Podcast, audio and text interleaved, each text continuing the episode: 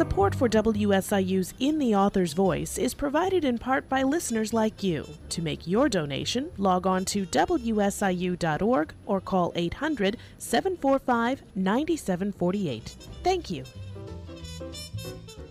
Welcome to this edition of In the Author's Voice. I'm Jeff Williams. Author Colleen Coble is out with a new installment in her Hope Beach series. Rosemary Cottage is in wide release this week. I recently spoke with Coble about the book and her work. It's kind of a dramatic story, to tell you the truth. I was, um, I'd always wanted to write from the time I was just a little girl. My dream was just to have a book in the library. that just seemed like wonderful.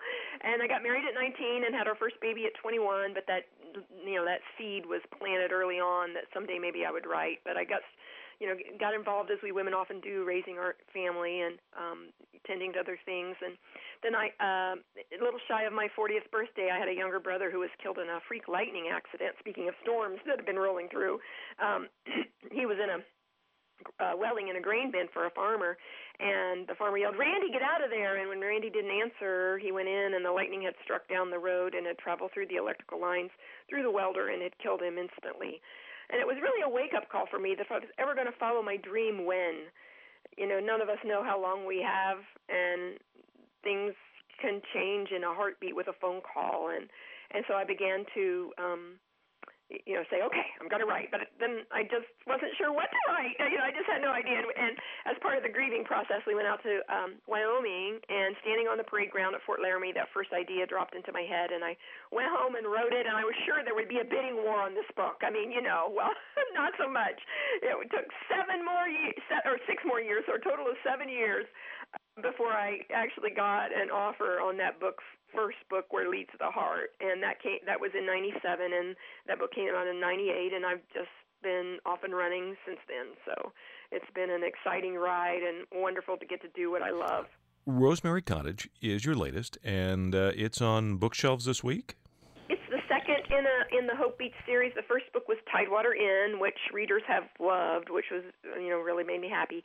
And um, the, the main character from Tidewater Inn is in Rosemary Cottage, but uh, as a sub, you know, a side cat character. So um, there's no need to have read Tidewater Inn to enjoy Rosemary Cottage, but they might, you know, readers might like to pick that one up as well, just so that they have the whole series. You mentioned in a note to readers that this book was a labor of love, and you specifically referenced the tragic loss of your brother.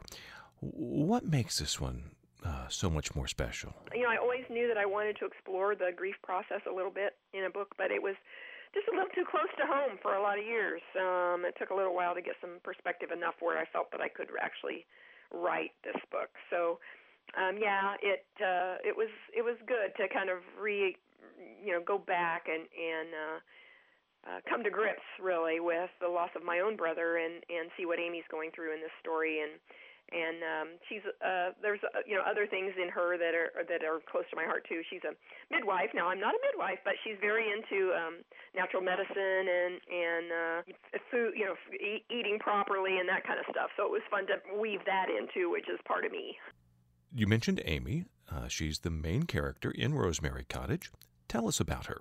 Um, well, she um, is grieving the loss of her brother, and then she uh, here gets an email and finds out that maybe his death was not an accident. So she goes to Hope Beach to Rosemary Cottage, which is um, her family's vacation home, and um, begins to ex- examine what really happened to her brother. He, you know, and did he really die in a uh, a surfing accident, or was there something else going on? And then she um, runs into Curtis, who's a Coast Guard um, officer, which you know I think Coast Guards are the unsung heroes of the world.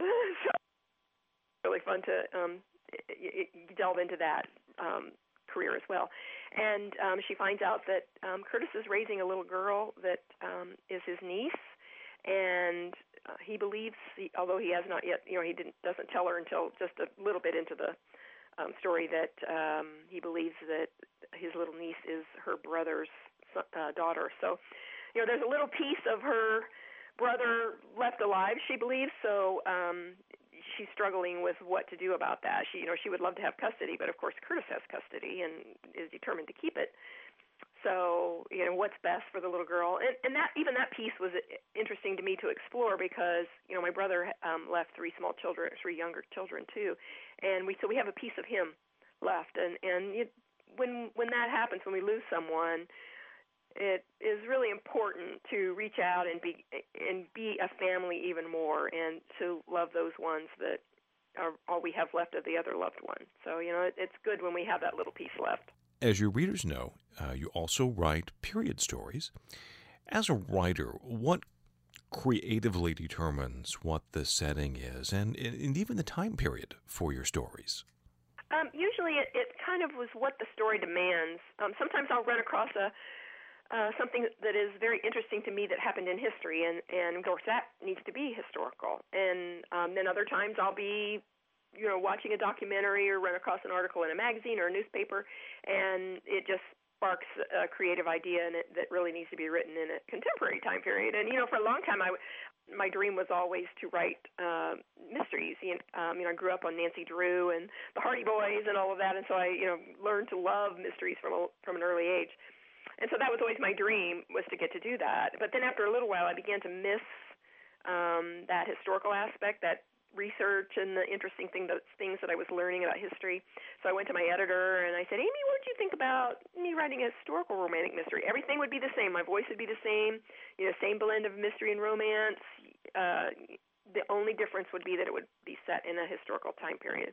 First, she said no, and then she thought about it, and then she came back and she said, "You know, I think that might be a good idea." And nobody else was really doing it, so um, I I launched into that uh, Lightkeeper, that Mercy Falls series with the Lightkeeper books, and readers have loved that. So um, now I kind of alternate. It just depends on on you know what the story demands, but it's fun to get to do both. You've also written collaboratively with the Smitten series. Is that a different process when you're writing bits and pieces with with other authors? The um, difference for me with that is, of course, there was no murder in Smitten. They're all kind of lighthearted romances, and they tie together in an overarching theme. Uh, Secretly Smitten is the newest one of those out, and and the girls are are trying to figure out um, how some dog tags got in their grandmother's attic when the guy was supposed to have died in the Korean War and they're you know they're trying to find they they find out that he didn't die and they're trying to find him. So it's just a so that part was fun to get to put a little bit of mystery in there which usually is not in those smitten books. So um, we got to add a little bit of that. But of course there's no murder in smitten. Everything is you know it's it's like the perfect place to be so we're not going to have any crime there. But the, the process itself was really easy because the three other ladies in the collection are all my best friends and we are um, can almost read one another's minds and we know how the other person thinks and the way they would say things and phrase things because we have uh for a lot of years um critiqued one another. So we know what elements need to be in a, a story for that particular writer. And so it was really fun and and no stress involved with it. You know a lot of times when you hear about collaborative projects it sounds like um things are not going well and we don't get along very well. You know, the, the authors don't get along very well by the time the process is over, but that's not the case with us. We've been even closer after writing those books. One thing that I, I always like to ask authors when you're writing, do you always try to write things that appeal to you, or do you, knowing what your readers like, tend to write for your audience rather than yourself? Yeah, that's really interesting dichotomy there, Jeff, because um, of course we want to write what we enjoy writing. I mean, that's why I write romantic mysteries. That's why I like reading. That you know, that's you know, I like to have the mystery in there. It just gets my juices flowing, you know, creatively when I when I get to have that write that mystery. But I also always have my reader in mind. Um, they they don't like to go in places that are too dark um, even though they like mysteries and and suspense and being a little frightened when when uh, you know the bad guy is about to pounce. Um, I don't like to have anything that's too graphic that is going to um, ruffle them too much.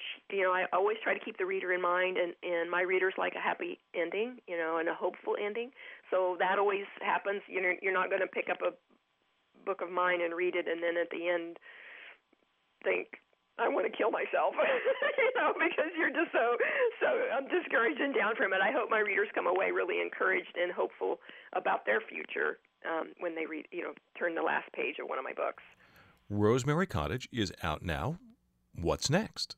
Uh, next up is um, one of those period books you were talking about. Um, well, actually, I guess there's a Smitten project that'll be out before that. Um, it's called the Smitten Book Club, and, um, and that'll be out in December. And then in February, um, the Butterfly Palace will be out, and it's set in Austin in 1904, and it has a little bit of a gothic feel, you know, kind of like Rebecca-ish kind of kind of feel to it with this with this with some hidden passages in this beautiful old mansion and the butterflies are actually just a little creepy so um, it was it was a fun project to do and uh, I hope readers will really like it.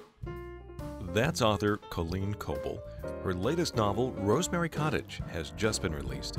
In the Author's Voice is a listener supported service of WSIU Public Radio and Southern Illinois University Carbondale. I'm Jeff Williams.